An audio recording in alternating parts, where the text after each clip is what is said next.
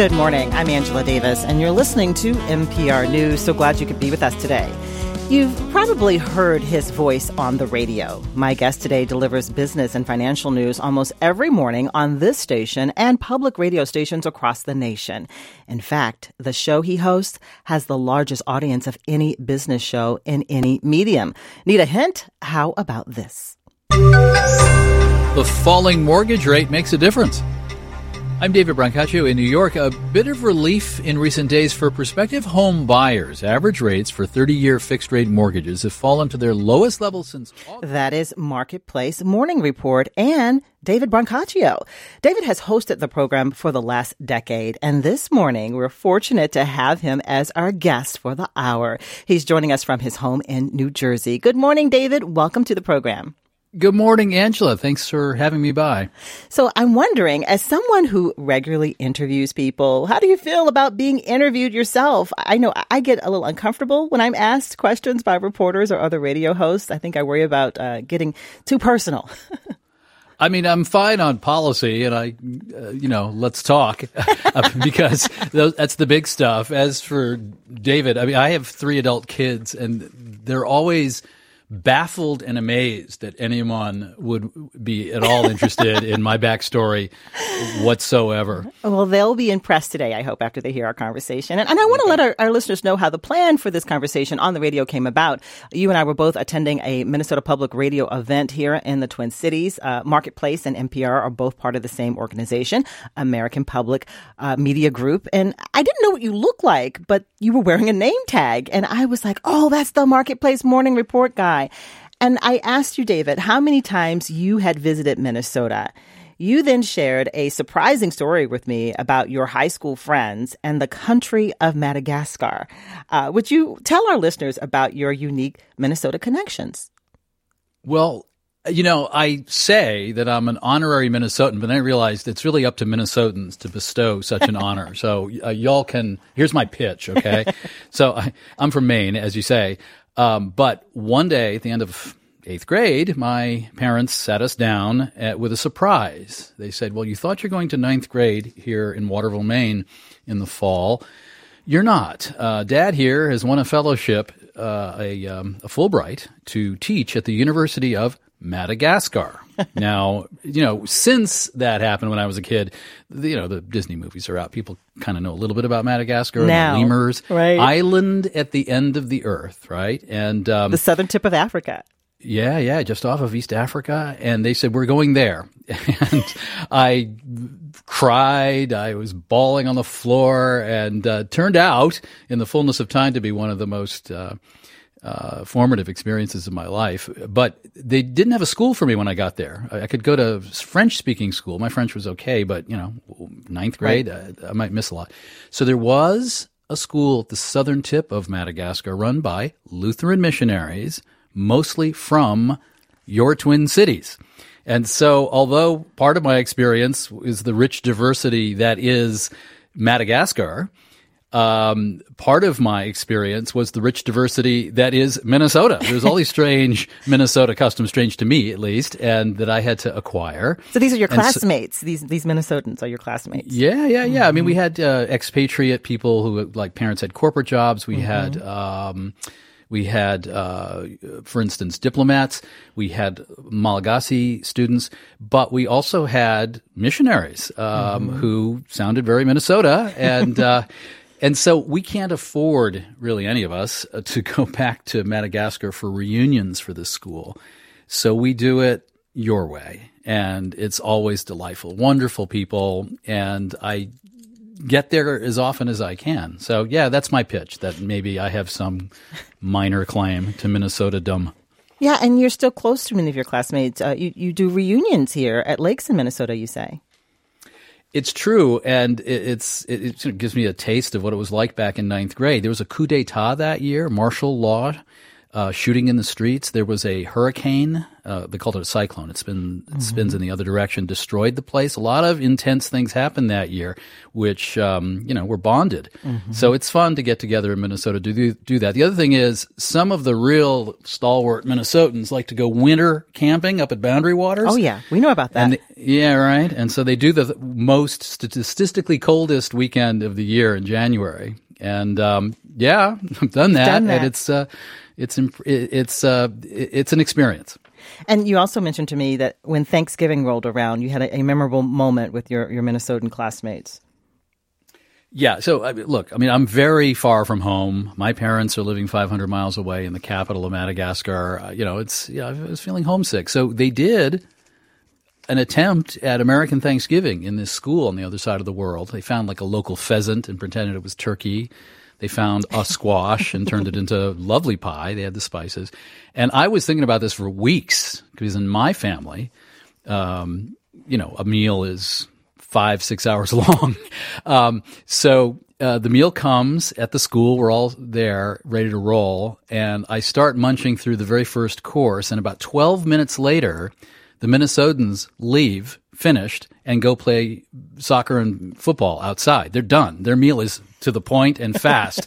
and I'm sitting there essentially alone at the table going, what about my culture of food? it was just a different perception. And, uh, you know, I had to roll with it. So uh, I want to tell our listeners a little bit more about you, uh, David, and your career. Uh, again, David Brancaccio, we're talking with him, the host of Marketplace Morning Report. Uh, in the 1990s, uh, you were also the host of the flagship half-hour Marketplace program, and uh, you anchored the public television news program Now.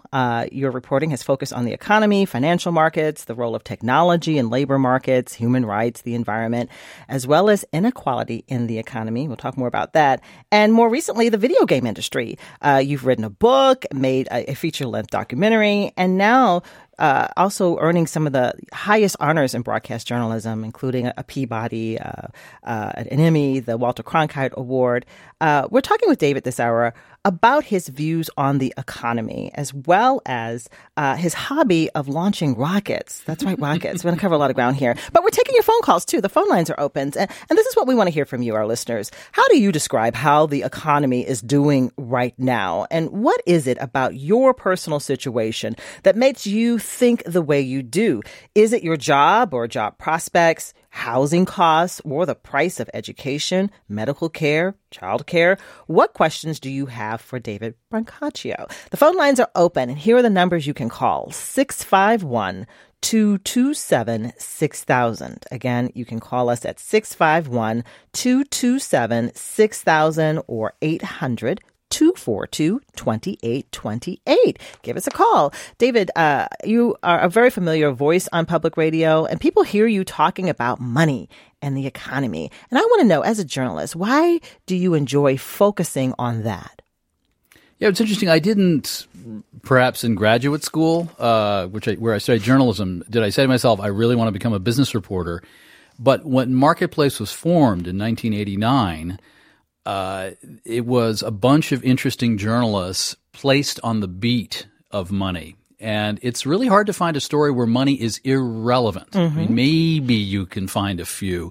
Mm-hmm. Um, you know, some wonderful uh, stories about art, faith, and so forth that really are not money stories.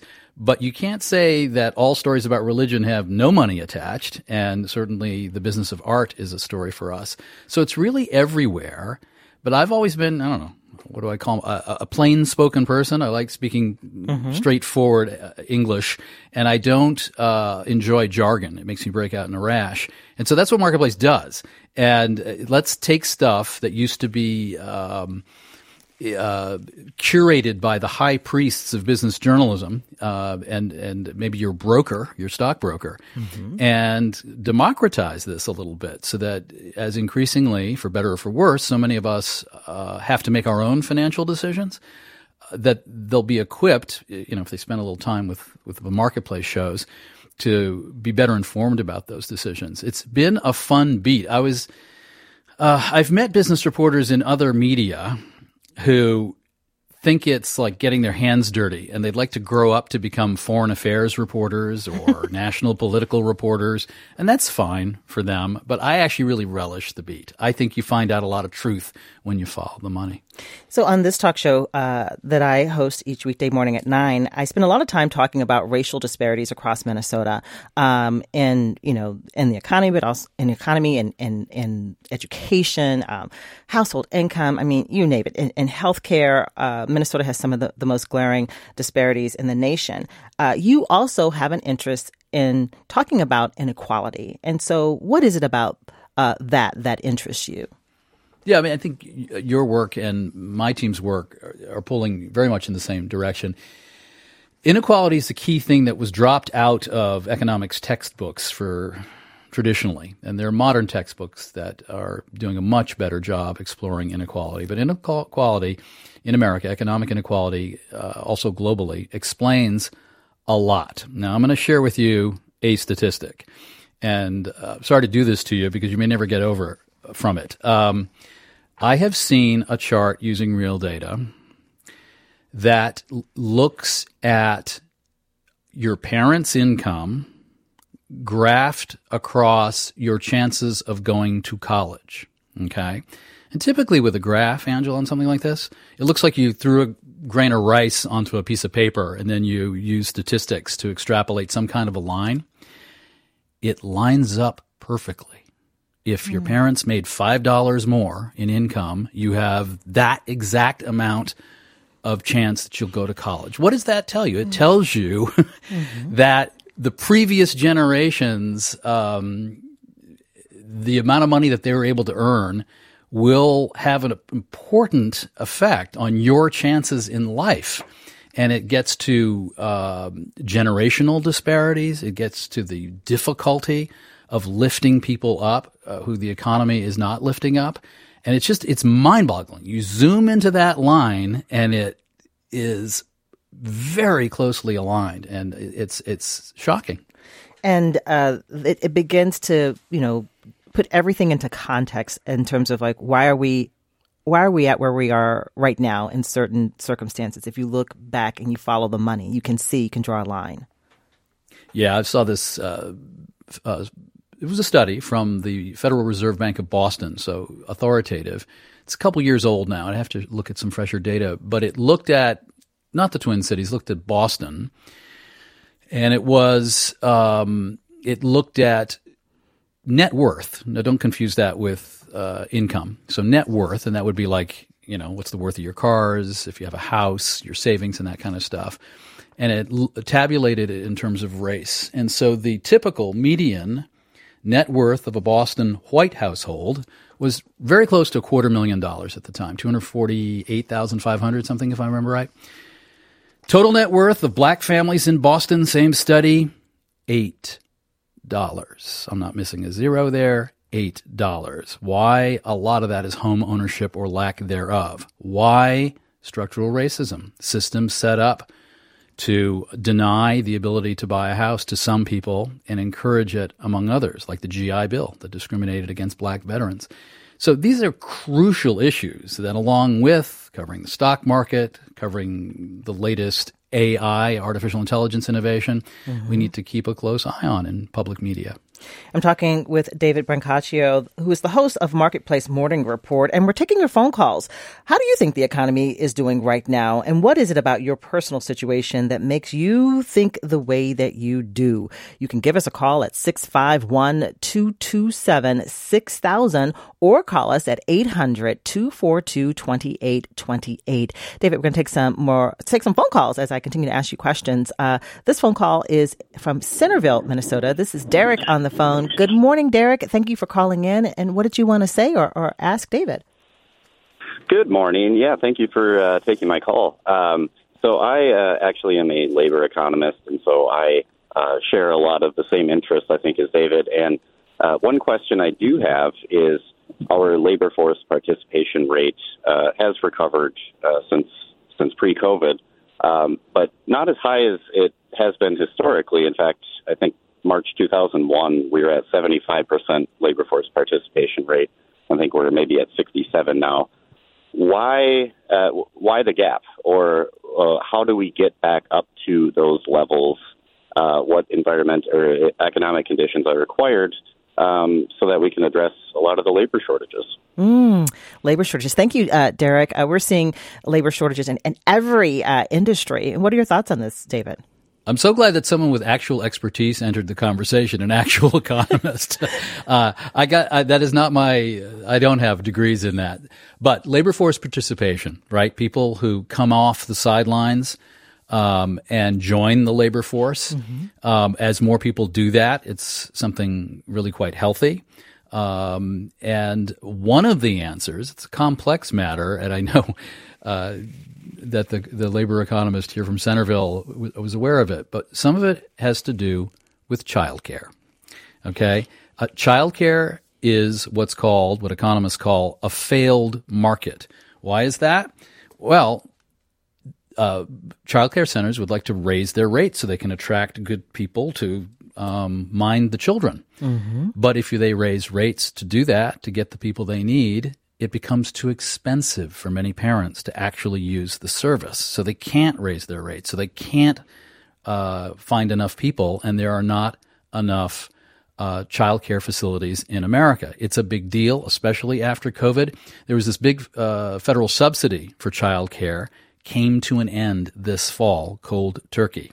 And there are estimates from some think tanks about, uh, you know, enormous numbers of children are going to be able, are going to be left out and parents left holding the bag trying to find childcare. So, I mean, if you can't find childcare, it is hard to get into the labor force. And I think that's one thing that uh, we have to keep thinking about. We recently did a, a, talk show on this, the the state of childcare, and it is, I mean, it is a conundrum. I mean, the the hourly wages are not very high, uh, but at the same time, the, the families who are looking for childcare, it's very expensive for them. Uh, there are facilities that uh, have more room, but they can't find enough staff to do the work. Uh, it's just a mess it's it really is a mess. I'm looking it up as we're talking. I don't know if I can I find it typing. fast enough. We have a uh, yeah, we do this. Uh, we, we multitask in this line of work.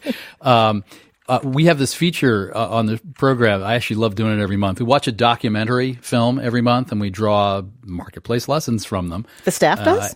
Uh, yeah, and then we share it on the air through some coverage, and mm-hmm. we also uh, have a newsletter. It's called Econ Extra Credit. It's a lot of fun. The audience seems to dig it, and um, there was a fabulous documentary in which uh, these uh, film crews stayed with an overnight child care center mm. in Connecticut and showed these heroic uh, couple who ran this thing. And um, um, and what they are up against and the difficulty in keeping um, the staff and the desperation of parents. I'll come up with the with the name of this. Uh, Through the night is that it? Let's see if that's what it is. So it's it's an overnight facility for people who have those overnight hours because it's like impossible yeah. to find childcare late at night, early early in the morning. Yeah, no, it's it's it was a special. Uh, it was this couple that ran this family mm-hmm. business, but hired uh, also. You know, you can't do it all yourself, which was part of the right. tension in the film. Mm-hmm. I think it's called Through the Night, a verite documentary here. Um, and uh, I commend it to people to really just see how a failed market like that, um, you know, how heroic people try to push back against that. Mm. How many people work uh, on the Marketplace Morning Report with you? Morning Report, I mean, part of it, it's fungible, right? We have a relationship with the BBC, and that's a pretty decent sized newsroom in London. We have correspondence for the afternoon show and our podcast that we share. But in terms of the um, overnight wretches, including me, who have to get up at ridiculous hours, it's probably about six or seven people on the morning show. And uh, I get two, usually two reporters who are up at my hour, ready mm-hmm. to roll. I've got a couple producers, and it's. Um, you know, it's the modern world. We're uh, a disparate staff. I have an engineer in Los Angeles. I'm often in New York. A producer could be in New York. A producer could be in the Twin Cities. And uh, uh, we do five of them a morning for all the different time zones. And then the decision making and how to get it within a certain number of minutes. That's got to be difficult. Yeah, paring it down, uh, right? It's like eight minutes, 27 seconds or something like that. All I know is that at 58 uh, at 58 minutes and 57 seconds my mouth needs to close. Zip it, I mean, right? zip it. You and, get it. and, you know, I'm not allowed to libel anybody. I am not allowed to get facts wrong. Uh, you know, that can happen, but I certainly work hard not to do that. And I have to end at that moment. Yeah, it's a, it's a bit of an art. I want to uh, relay a question. This is a written question that, that's come in from uh, Hennison. Uh, Hennison says that uh, that he's from Liberia and says, with prices so high, David, is consumer spending in the U.S. Uh, economy increasing or decreasing? Uh, prices high in groceries, a lot of things. Prices are high, and so uh, Hennison is asking about consumer spending. Is it increasing or decreasing? What are you seeing? Hennison, bless you for asking that question because it gets right to the heart of what we're talking about here, which is what people tell pollsters about the economy, how they actually perceive the economy versus what the economic statistics say about the economy, right? So people mm-hmm. generally are quite miserable about the economy right now, yet the statistics say this is awesome economy. Um, so you take a look at consumer spending, right? That's people voting with their feet and their wallets. Like, how's the economy? consumer spending is still very robust. It's still very robust, despite uh, the inflation. Um, some people who are um, who foresee uh, a downturn next year because of the work that the Federal Reserve is doing to wring out the rest of inflation. They're like, well, they're it's last minute spending until they know doom is coming. Uh, another way to look at it is people are feeling confident enough to spend. Um, but let's loop it back to inequality. When you hear economic figures about very low unemployment, mm-hmm. about uh, about for instance consumer spending. That's on average. That's on average, and it obscures the fact that some people are doing very well, and some people are doing miserably. Earlier this summer, we focused on this statistic: fifty-eight percent of American households were living paycheck to paycheck at least once over the last year. And so if somebody comes by saying, Hey, we're doing a survey, how's the mm. economy? If you're in that situation where you just don't know how you're going to make ends meet, it's that precarious. You're going to say the economy is not going in the right direction, um, even though many other people are not living paycheck to paycheck.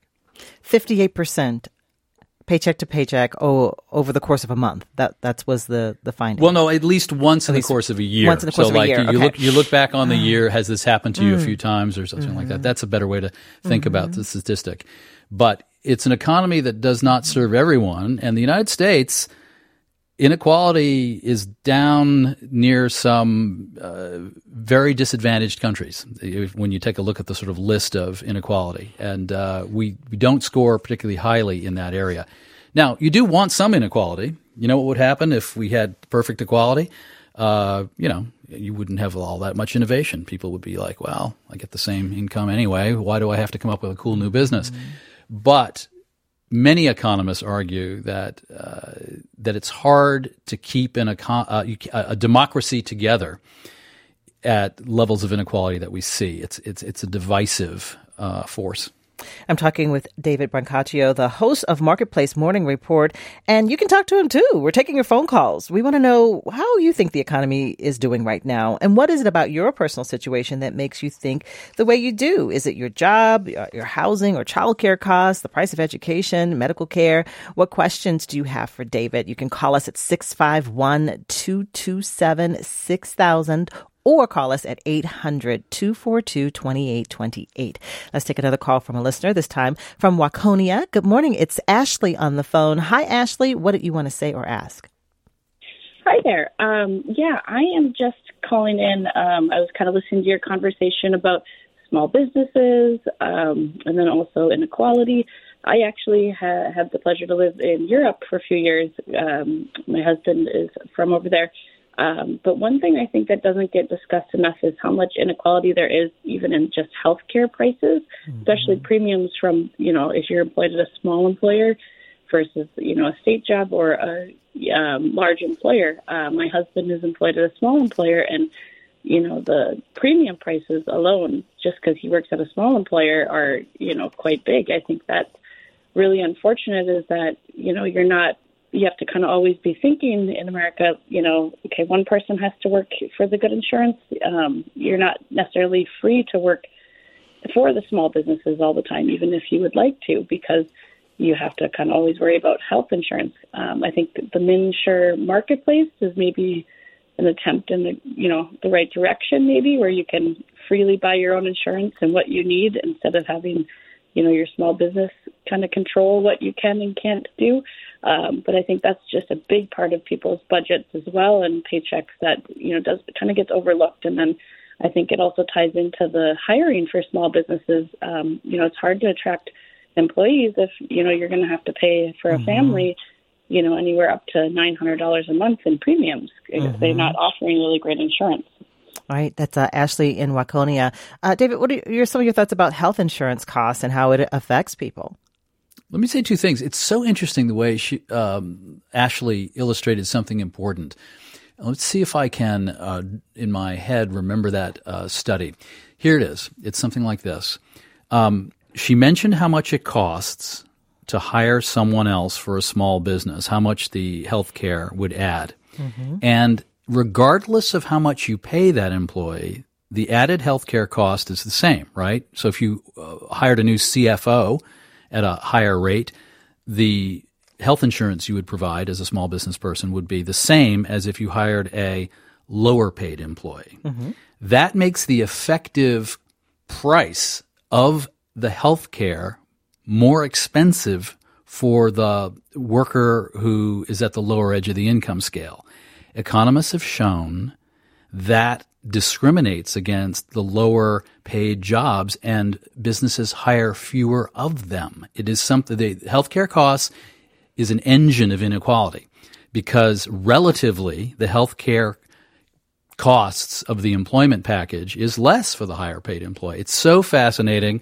And, uh, you know, we in America want to have the best healthcare systems, uh, system in the world. But by many measures, we don't have that, despite all the wonderful innovation that you do get in American healthcare. And so it, this is an ongoing issue. So healthcare costs, Ashley mentioned. Something else that really bothers people about the economy right now is the cost of accommodation of a house or an apartment. Uh, you know, we when you talk about the consumer price index, you're often talking about what's the price of a can of corn or something, but it's also what you're paying for accommodation. And I, we were reporting on the statistic that in some of the big cities, a person with the typical income, the median income, looking to get the typical accommodation, to buy the typical house, would have to pay 80% of their disposable income for the mortgage, which can't happen, right? Mm-hmm. I mean, mm-hmm. you just can't do that. So you rent and look at rental prices in many places. So this is also contributing to um, people sense that the economy is not in an ideal situation. We're talking with David Brancaccio, the host and senior editor of Marketplace Morning Report.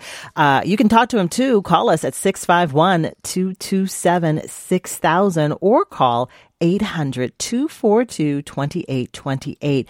Uh, I want to take another phone call, David, before we take a news break, but I want to get this person in who's calling from Sioux Falls, uh, South Dakota. This is Kamara on the line. Good morning, Kamara. What did you want to uh, talk about? Yes, good morning. Thank you for having me chime in. Um, I have uh, a crisis kind of coming that I think a lot of us are approaching. I have a child who I just sent off to college, so I'm bearing college costs. But at the same time, I have two aging parents, mm. both of whom have Alzheimer's one of whom is in a facility which is very hard to locate and costs twelve thousand a month, and the other one who has moved in with me that I'm taking care of currently. Mm-hmm. And I just wanted to comment. I think there's a lot of people out there that are kind of in this situation with the aging of of their elder parents or even yes. themselves, and also the difficulty in finding quality care that isn't, you know, bankrupting us. Right. So I just that is a big growing concern, and I think a lot of people are in this situation. Uh, Kamara, thank you for sharing that. My heart goes out to you. Uh, a situation a lot of people are, are in uh, the care of, uh, of, aging parents, the, the uh, care of young adult kids. Uh, David, what are you seeing there? Well, I mean, it's it's heartbreaking to hear that account from Kamara. I mean, the sandwich generation, mm-hmm. people in the middle, right, worrying about paying college costs. Those aren't going down um, also worry about healthcare costs, not just for themselves, but for older relatives. Mm-hmm. Uh, it's extraordinarily difficult. Uh, and, uh, it, you know, some of the economic forces that make childcare difficult to find is also applied to elder care. Mm-hmm. She used the word crisis. I would agree. Well, I think it is a crisis, and uh, you know, people say, "Well, there's all this money that people have saved. Uh, there's going to be this big intergenerational transfer of wealth from middle class people who have somehow saved in their uh, over the years." But yeah, mm. until you get older and you need to spend money on both your own uh, retirement care, but also perhaps an older generation's retirement care. Um, hopefully, they have saved, uh, but that is not often the case. Uh, let's take a phone call from Minneapolis. Anne is on the line. Good morning, Anne. And, and what do you want to, to hear as we talk about the yeah, economy? Uh, yeah, I'd like to talk about the cost of transportation and the fact that people take for granted um, that the, the expense of owning a car is quite extraordinary. Mm-hmm. And the fact that public transit isn't really a viable alternative in most communities. Mm-hmm the cost of transportation, uh, and it uh, uh, for many people, even if you yes, if you own a car, the maintenance uh, it, it, can be a financial drain. Yeah. Mm-hmm. Uh, David, what what are you seeing with uh, transportation costs? It's another burden on families, especially in rural areas where where are you going to mm-hmm. find public transportation in many cases. Right. Remember, my um, one of my kids went to school in Ohio for college, and uh, the local public officials were so strapped for cash, they actually turned off the entire bus system for the county, right? And so, oh. uh, you know, and when you buy a car, as the caller points out, it's not just the monthly payment on the car; it's uh, cost if you buy a used car, it's yeah. it, well, buy a used car, it's maintenance, but the cost of gas. Now, the cost mm-hmm. of fuel is been coming down from its high. Uh, but there are many other costs. And uh, I was London bureau chief for this outfit years ago. And what are there, 250 subway stations, not including the extensive bus system? I we didn't have a car for three years in that town because you could do it mm-hmm. with public uh, transit. And my buddy over there turns, what do you do? He turned 60, and all that public transit became free in the UK. Um, you can imagine such a thing wow. in this country. It's hard to it's hard to imagine. So yeah, it's another uh, it's another burden. Let's take another phone call. Uh, this one from Minneapolis. This is Chris who is on the phone. Good morning, Chris. Thank you for waiting. And, and what do you want to ask David? Good morning. Um, hey, two things. One, does uh, the name Joel Toso mean anything to you from your time in Madagascar? he was my roommate, Uh-oh. and uh, oh he's not living in Minnesota now. He moved because of a job to an adjacent state, but that is one of the toughest. Um, spear fisher of sharks I have ever seen. Oh. I'm not. That's not a metaphor. He's he's he's intrepid, but uh, a wonderful person. In fact, the person who leads the expeditions to boundary waters when we go. well, I was listening to your show as I was driving to work, and I was in uh, undergraduate and graduate school with Joel, and somewhat have kept touch with him over the years. And, and one of my favorite persons, and yes, I remember his stories about the Boundary Waters. Anyways, uh, so I, my question for you, real quick, is: Do you have an opinion on what is the target inflation uh, number that mm. the Fed always talks about and people are all up in arms about as inflation has come back down. Sort of a 2% versus 3%. Is there, you know, a significant issue in, in your mind if they don't ever make it to 2%? I don't know if you have an opinion on that or not. So. Yeah, I mean that's the big goal, right? They want two percent. They think that's a healthy level of inflation. If they got there, they could stop being tough on interest rates. I think you know, as a non-economist, I, I don't need to set it right at 2% or argue that 2.4% would be too high. That's for the Fed people to talk about. But what is, I think, important for anyone listening to us now is the trade-off between jobs and prices is a public policy decision. There are people trying to drive the economy in Washington um, who have to manage these things and they can manage for a few more jobs or they can manage for a little bit less uh, in terms of inflation. And they're winners and losers depending on what target that you adopt. And th- this is another thing that helps explain the economy seeming so strong when you use the statistics versus what people say they perceive the economy to be. If you are employed, and right now unemployment is very low. A lot of people are employed. If you are employed, you're not looking for a job every two seconds, right? You got your job, but you are experiencing high prices on a daily basis. You are getting annoyed when a box of water crackers to go with your cheese is eight ninety nine. Uh, which I saw the other day uh, here on the East Coast. Uh, are you kidding me? Uh, and uh, and so people see the effects of inflation on a constant basis, but they don't reflect on the need for a job on quite the same basis. Um, so the, the, it's a decision that's made. Do you go for three percent inflation, two percent? Uh, and the Fed is insulated at some level from the political process uh, by design, but it's also an important public policy discussion. And David, I want to ask you about a project that you're working on now at Marketplace. It's called Skin in the Game, and it's focused on the video game industry. And and so, what has made you interested in in video games and this in this industry? What are what are you discovering and exploring with this? Yeah, it's it's it's uh, so surprising. The video game industry is larger than the music industry and the movie industry combined. What do you mean? It is huge, yeah. And uh, there's more money that flows through video games than both those things combined. Partly because I had no idea. Me, the, yeah, it's it's just vast, and it isn't just kids, you know, staring at their uh, mobile devices playing oh. uh, games. It's uh, people of all ages. It's a huge thing, and uh, many of the big multiplayer games are economies.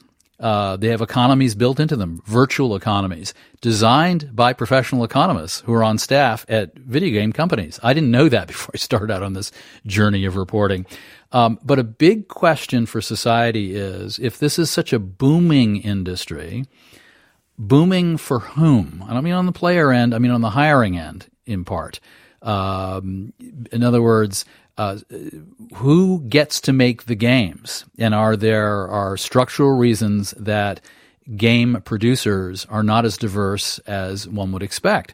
A lot of game companies are, for instance, in Northern California.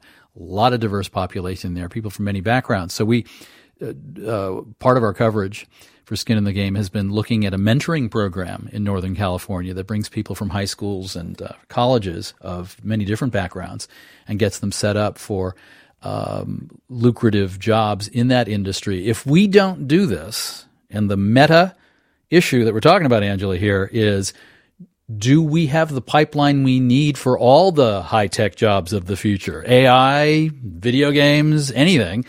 Um, the jobs will go elsewhere. So Montreal, wow. Canada has a burgeoning video game industry. Asia, places like Korea does. Um, uh, some of the Nordic countries uh, have are doing very well employing people. So we got to think about how do we get people the training necessary to um, be part of this bounty. And that's, you know, classic marketplace question. It's been a lot of fun meeting lovely young people who have gotten engaged. And I understand your son works in the video game industry. What does he do? Yeah, my son went to art school and uh, there were other parents going, "What's he going to do with that?" Well, did they say it just uh, like that? that's exactly what they say, right? And so uh, he also taught himself to code, and he is a um, wow. a video game engineer in Northern California. He's the one who told me about the mentoring program, and I and and then I looked up how big the video game industry is, and a lot of the marketplace people are big players of video games. Mm. Um, I know how to play video games. I have a few that I really enjoy, but there, for me, a little bit of a time suck. I got a lot on my plate here, as I, as you do, Angela, and sometimes I worry you can fall down the those rabbit holes. But uh, yeah, Nick uses his artistic skills, my son, to to develop video games, and uh, you know, he's gainfully employed. Well, I like to, you know, encourage young people like, you know, figure out what your passion and what your talent is. And then that's maybe that will give you some direction as to what you want to do after you graduate. And, you know, I, I love people who have very, or hearing the stories of people who have very unconventional career paths. Um, and I think you have had an unconventional career path because I have in my notes here that you were one time a traffic reporter. What what oh, what gosh, was yeah. that? What what were you thinking with this, that? This comes out on Minnesota Public Radio.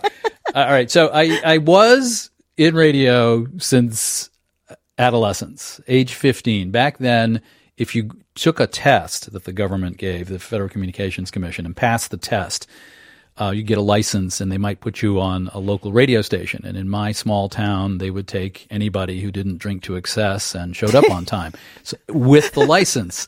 So at age 15.8 or something, almost 16 before I could drive.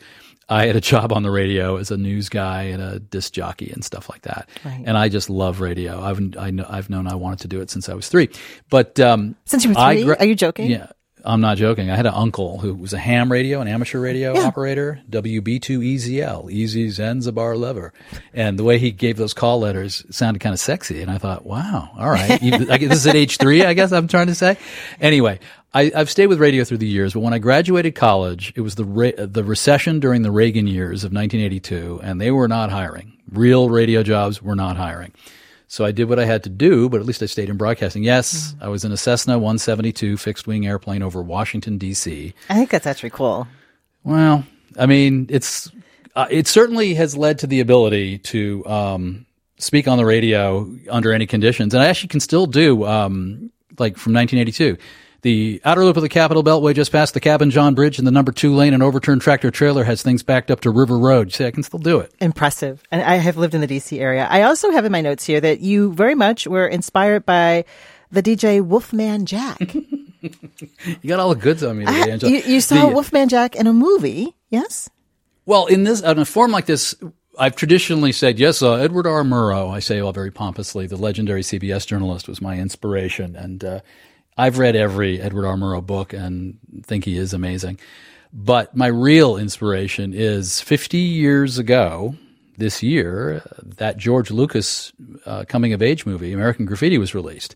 And a lot of people dug the 50s and early 60s music in it. The cars attract a lot of attention. The only thing I could see at age 13 watching this movie was Wolfman Jack, the crazy DJ. And I saw him on screen acting as the wise advisor of uh, of one of the characters, the father figure. Um, also, the all-knowing voice on the radio, kind of uh, master of ceremonies for the plot. I said to myself, I got to get into that field, and I actually conspired to to go down and see Wolfman Jack in person. Uh, I'm from Maine, as I say. I had to get to New York as a 13 year old. First time I did it, I blew it, and the schedule didn't line up.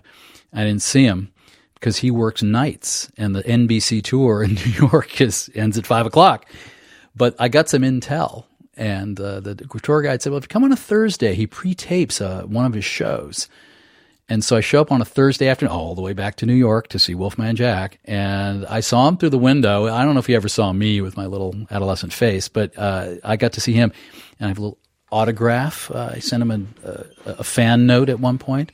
Um, but there is something magical about how radio people are everywhere right? They pop out of radios, they stream out of your devices, but they're also nowhere. I mean, right now, does it matter where? I mean, who knows where you are? I know I'm in a New Jersey basement where I have a studio. I'm not in our New York bureau today.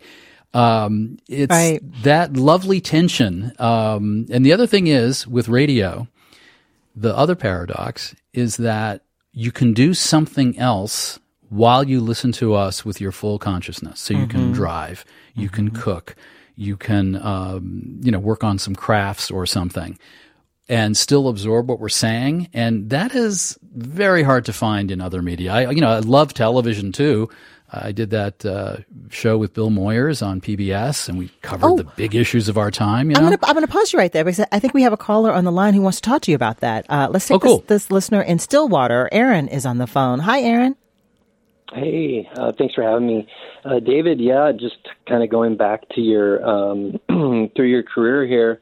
Um, I was first introduced to you through uh, now on PBS, and um, yeah, I was just curious um, uh, to hear you talk about your collaboration with uh, with Bill, um, and, and you know who he was to you, and, and who he continues to be, and, and what you hear from him these days, and what he might be up to.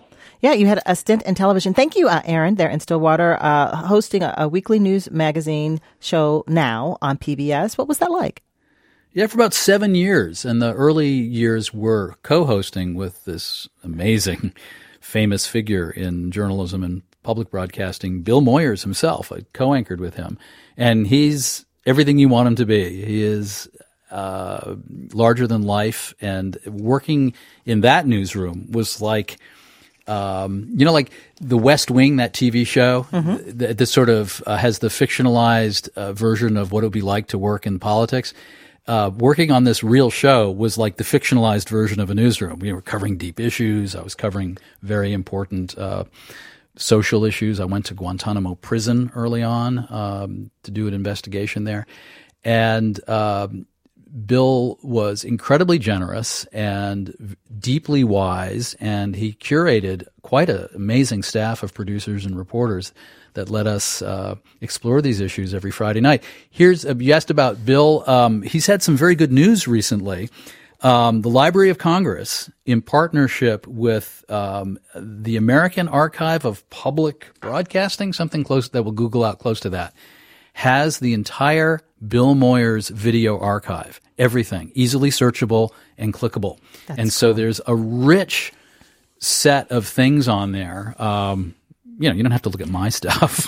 Well, David, look at the the good stuff, but there it is. David, we have just a minute left, and I often like to ask our guests for some words of encouragement. So, as you think about economic news and just the financial stress a lot of people are under, what words of encouragement do you have for our listeners? Well, I think that um, we're at a juncture that could be spectacular for um, innovation, the economy, and jobs, or it could be something dreadful. And that has a lot to do with artificial intelligence. Mm. Um, this is one of the giant innovations. Uh, some say bigger than when the World Wide Web was visited upon us. And there are r- profound worries about existential threats to the to our well-being from this technology, but it also offers fantastic new possibilities to raise standards of living and make our livelihoods better. What I would say is. And we have 20 seconds who, left, David.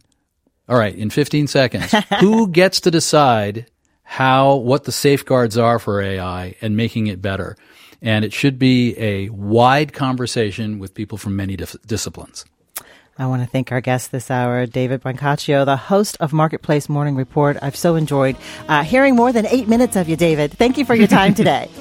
It's so fun to be here. This conversation was produced by Maya Beckstrom. Be safe, everybody. We'll talk again tomorrow morning at 9. Thanks for listening to a recording of my live radio show on MPR News. A reminder that if you want to catch my show in real time, tune in and call in weekdays at 9 a.m.